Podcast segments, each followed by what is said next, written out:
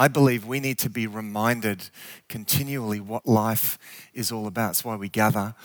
But I really wanted to explicitly do that, to talk about the meaning of this life, to understand where we are, why we are here, and what this life is all about. It was great follow up uh, then last week to have Boaz speak to us uh, about serving with our gifts because life is all about our mission.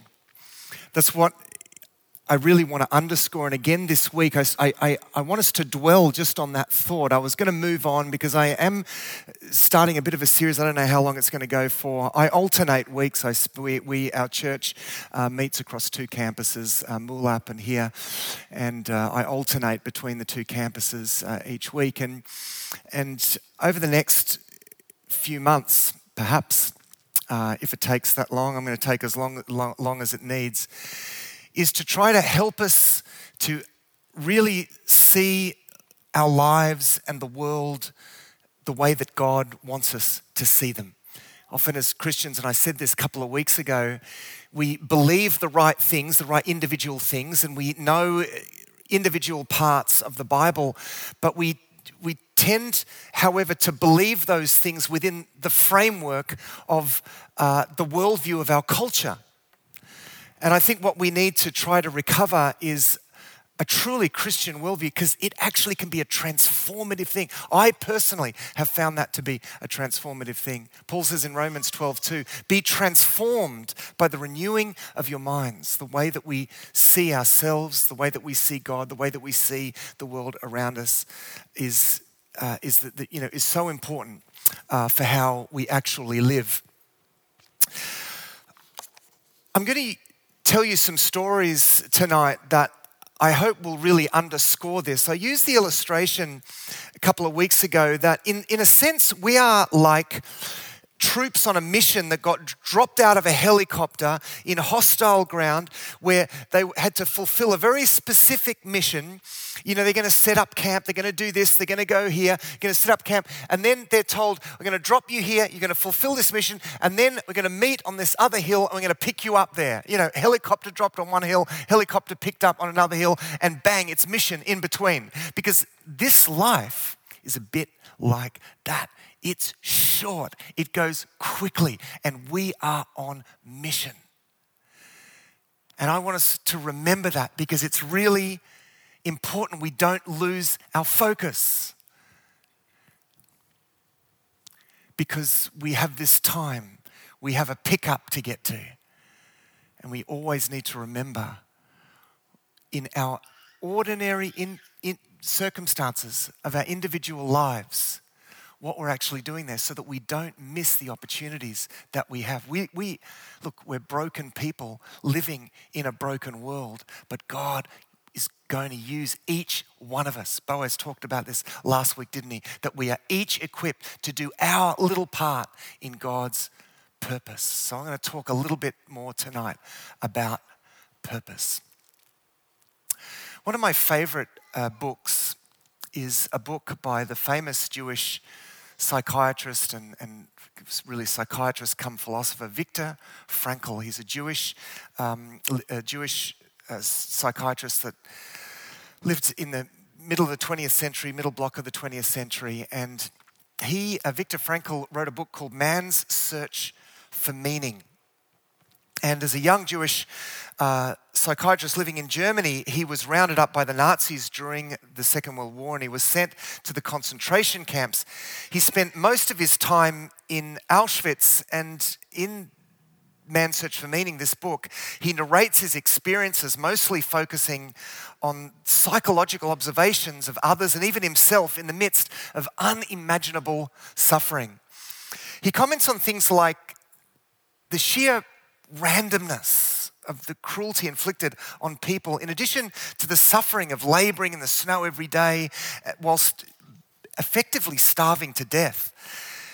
During this ordeal, he tells about how people would regularly give up. One day they would just not get up from the hard, crowded wooden boards that they slept on, and they would just lie there dormant. And suicide was a regular occurrence as one person after another caved in under the suffering that they were subjected to a big part of the suffering was the psychological suffering that came from a sense of the sheer senselessness of the situation, compounded by completely random acts of unbelievable cruelty. This is what sends so many uh, to madness during this. And amidst all of this, Viktor Frankl made some profound observations that would shape his approach uh, to psychology after the war. First, there's this sort of mechanistic understanding of human psychology that sees us as entirely a product of our environment, cause and effect. But Frankl observes no, actually, there is this sense of human freedom in that we, we can actually choose who we become and how we respond in those situations. He says this, I'm going to give you a couple of quotes uh, from this book. He says, We who lived concentration camps can remember the men who walked through the huts comforting others, giving away their last piece of bread. They may have been few in number, but they offer sufficient proof that everything can be, take, can be taken away from a man, but one thing, the last of the human freedoms, to choose one's attitude in any given set of circumstances, to choose one's own way. Frankl asks the question what was it that enabled these people to keep a kind of inner hold on themselves in these circumstances and to not let themselves degenerate? Now, a key degenerating influence was the fact that the prisoners had no idea how long this would actually last. It was indefinite, so they lacked any sense of a, of a kind of end goal to aim for. Everything to them, to a lot of these people, just became pointless. And this is actually what led a lot of people to give up. But the people who tended to survive, assuming they weren't killed by random selection, were those who kept a hold on themselves by finding their goals in the present goals to keep their humanity, to care for their fellow prisoners, which Frankl himself uh, found the opportunity to do as he was also a medical doctor. In fact, at one particular point, he was uh, given the opportunity to be transferred, transferred to another camp where life was going to be significantly easier. But Frankl chose to stay in Auschwitz because that's where his purpose was. And it actually turned out that he survived when many, even of those others who were moved, didn't. And Frankl points out that these very dire circumstances presented a lot of opportunities for him to act purposefully. He says it is in such exceptionally difficult external situations which give men the opportunity to grow spiritually beyond themselves. He discovered that there were all of these opportunities, as difficult as it was to act with meaning and purpose. And it was those that found meaning in the midst of all of the senselessness of the situation who found almost super, superhuman strength to push through it. But this was only a minority. Frankl uh, observes, and again, a, a quote, he says, We could say that most men in a concentration camp believed that the real opportunities of life had passed. Yet in reality, there was an opportunity and a challenge. One could make a victory of those experiences, turning life into an inner triumph. Or one could ignore the challenge and simply vegetate, as the majority of the prisoners did. And I fear that even in our culture, so many people vegetate not because of hardship, but because of the, the sheer, well, luxury of our situation comparatively. Frankl goes on further saying, Woe to him who saw, saw no more sense in this life, no aim, no purpose, and therefore no point in carrying on. He was soon lost. The typical reply with which such a man rejected all encouraging arguments was, I have nothing to expect from life anymore. What sort of answer can one give to that? What was really needed was a fundamental change in our attitude towards life. We had to learn ourselves, and furthermore, we had to teach despairing men that it did not really matter what we expected from life, but rather what life expected from us. And that is really what I'm aiming for in talking about this is this fundamental change in our attitude towards life. It's interesting that those who failed to find meaning in their circumstances in the camps and yet nevertheless survived by looking forward to liberation were inevitably disappointed when liberation came. The life that they imagined was up there just simply wasn't there. And their hopes were dashed.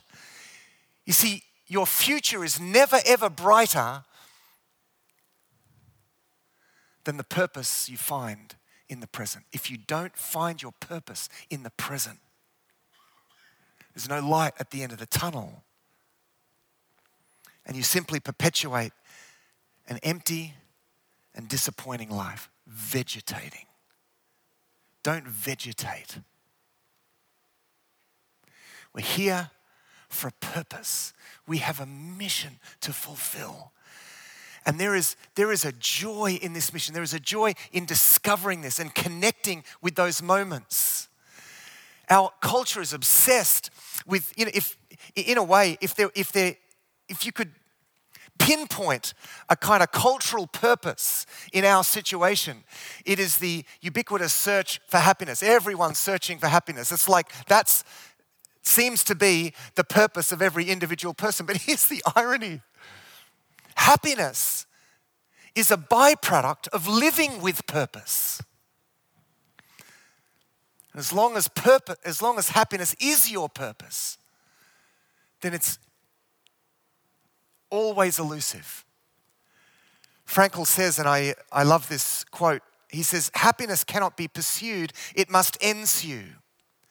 One must have a reason to be happy. Once the reason is found, however, one becomes happy automatically. As we see, a human being is not one in pursuit of happiness, but rather in search of a reason to be happy. Last but, lost, last but not least, through actualizing the potential meaning inherent and dormant in every given situation. It's like his concern is that we're, we've got this elusive goal, searching for happiness up there, but we're constantly walking past moments of profound purpose. Not big things, but constant small things, moments of purpose that we walk because we've got this tunnel vision view as we search for our happiness. And yet, happiness is a byproduct of connecting with these moments of purpose, God moments moments, doors that God opens where we can step into the wonderful flow of God's purpose.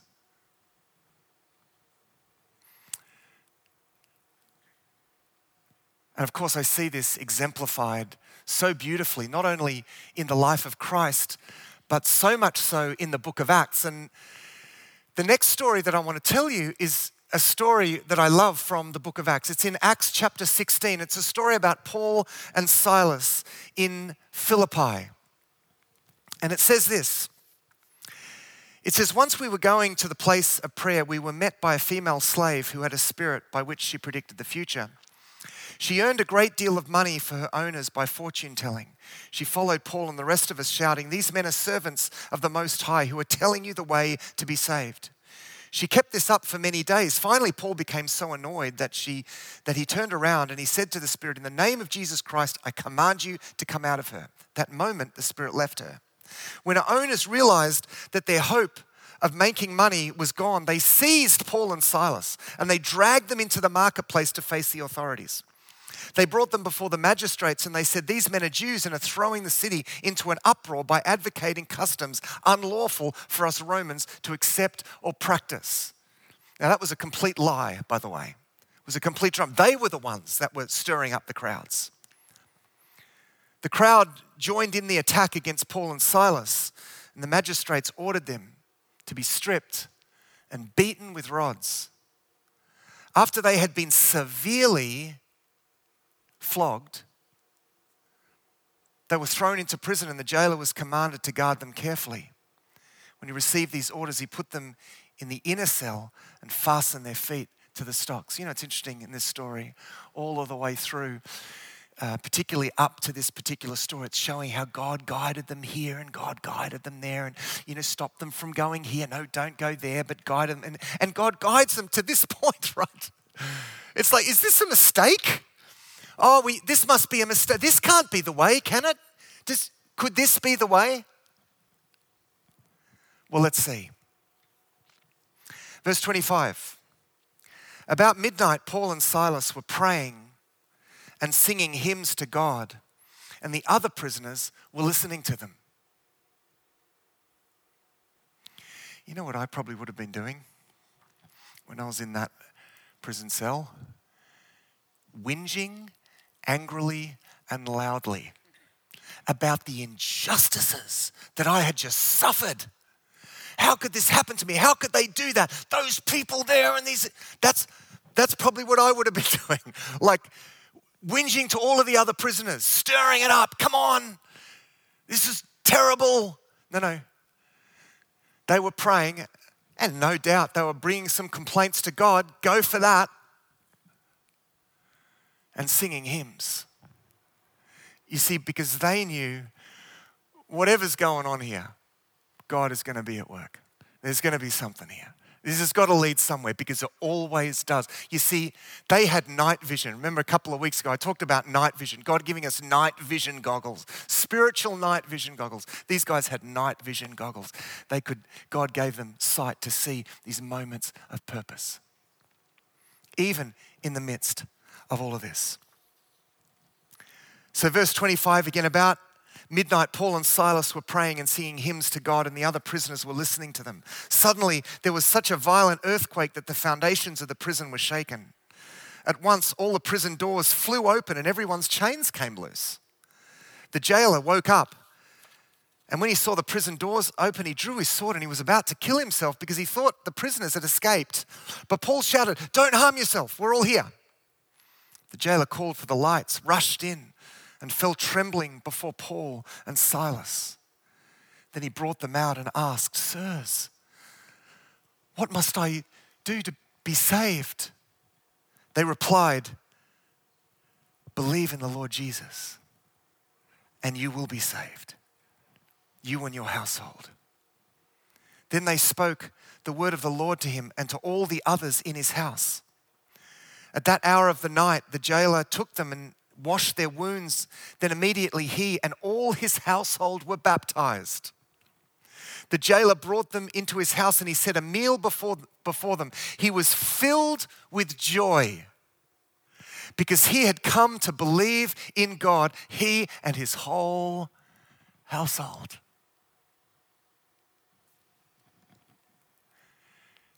You see, for God so loved that Philippian jailer that he sent his sons, Paul and Silas,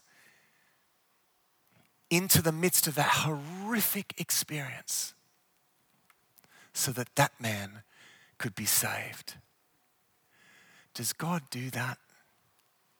God didn't cause all the bad things that happened to them. That's people doing. That's the chaos and the brokenness of this world. But in the midst of all that, God sent them right into the middle of it, not around it, but in the middle of it. Because there was someone that He was after in that. Does God do that? Yeah, He does. And it started with Jesus. Because God so loved the world that He sent His only begotten Son so that ever whoever believes in him shall not perish but have eternal life. And Paul and Silas were following Jesus. And when you follow Jesus, you're on mission. And every day is about purpose. Every day you can wake up and say, Lord, what have you got for me today? Life may not be easy, everything might not go well in terms of my circumstances, but Lord, if only there's purpose here, that's okay because I choose as a Christian to make my life the seed of the kingdom. So sow me where you will, God. That's the attitude that gave them night vision.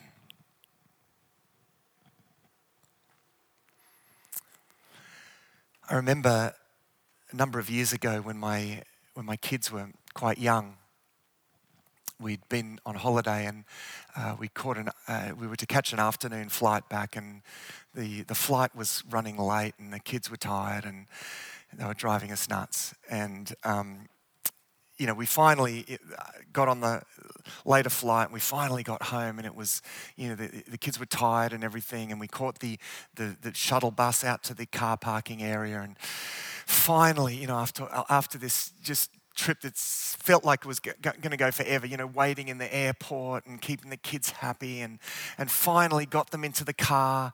And, and I sat down, turned the key, and there was nothing. And I thought, oh no, please, no, this is terrible. And so I couldn't get this thing. It was no response at all. Called the RACV. RACV, yeah, be there in um, you know half an hour to an hour. So we're waiting there, and the kids are complaining, and it's just like it's just disaster situation. I'm just thinking, you know, this this surely can't get any worse, which it did. So the RACV guy turns up, and he works at this thing for a while. You know, he's trying to get this thing going, uh, and it's getting later and later. And finally, he says, "Well, mate, she's stuffed." We're, we're going to have to call the uh, tow truck, and uh, you'll have to um, you'll have to go uh, you know go back with the tow truck uh, to Geelong. Uh, tow truck should be here in uh, in an hour or so.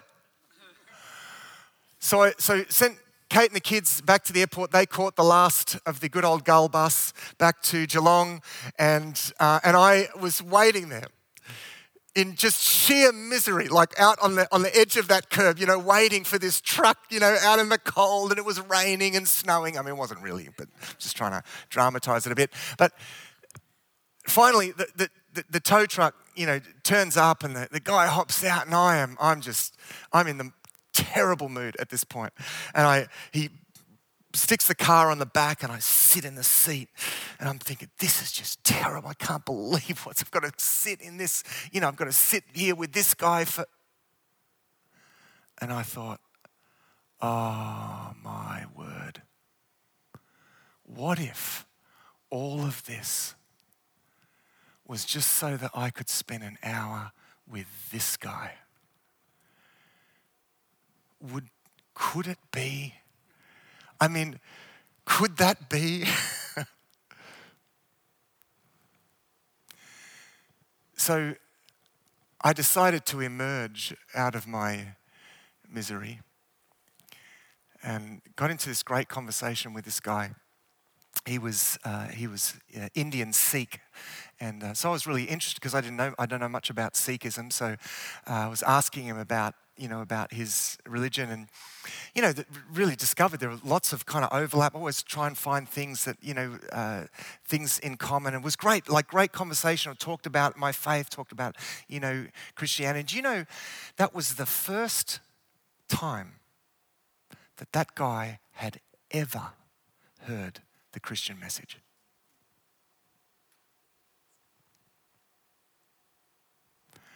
For God so loved that tow truck driver that he sent his son, Matt Jacoby, to suffer so that he could hear the message about God's love. I got there in the end. I got there with I got with the plan. Got my night vision goggles and man, when I got out of that tow truck on the other end, I was invigorated. I was amazed. I thought, God, as long as there's purpose, that's okay. How often do we scoot for it through our lives with tunnel vision, missing moments of purpose? Because we don't like the way this is or the way that is. I mean, that's the world. That's the way that the world is. You're always going to find stuff you don't like. So if you want to complain, if you want to whinge, you'll find lots to whinge about. Or you could get with the plan and engage with those profound moments of purpose lying dormant in each and every situation. And when you find those and you engage with those moments of purpose, you will know you're alive with God.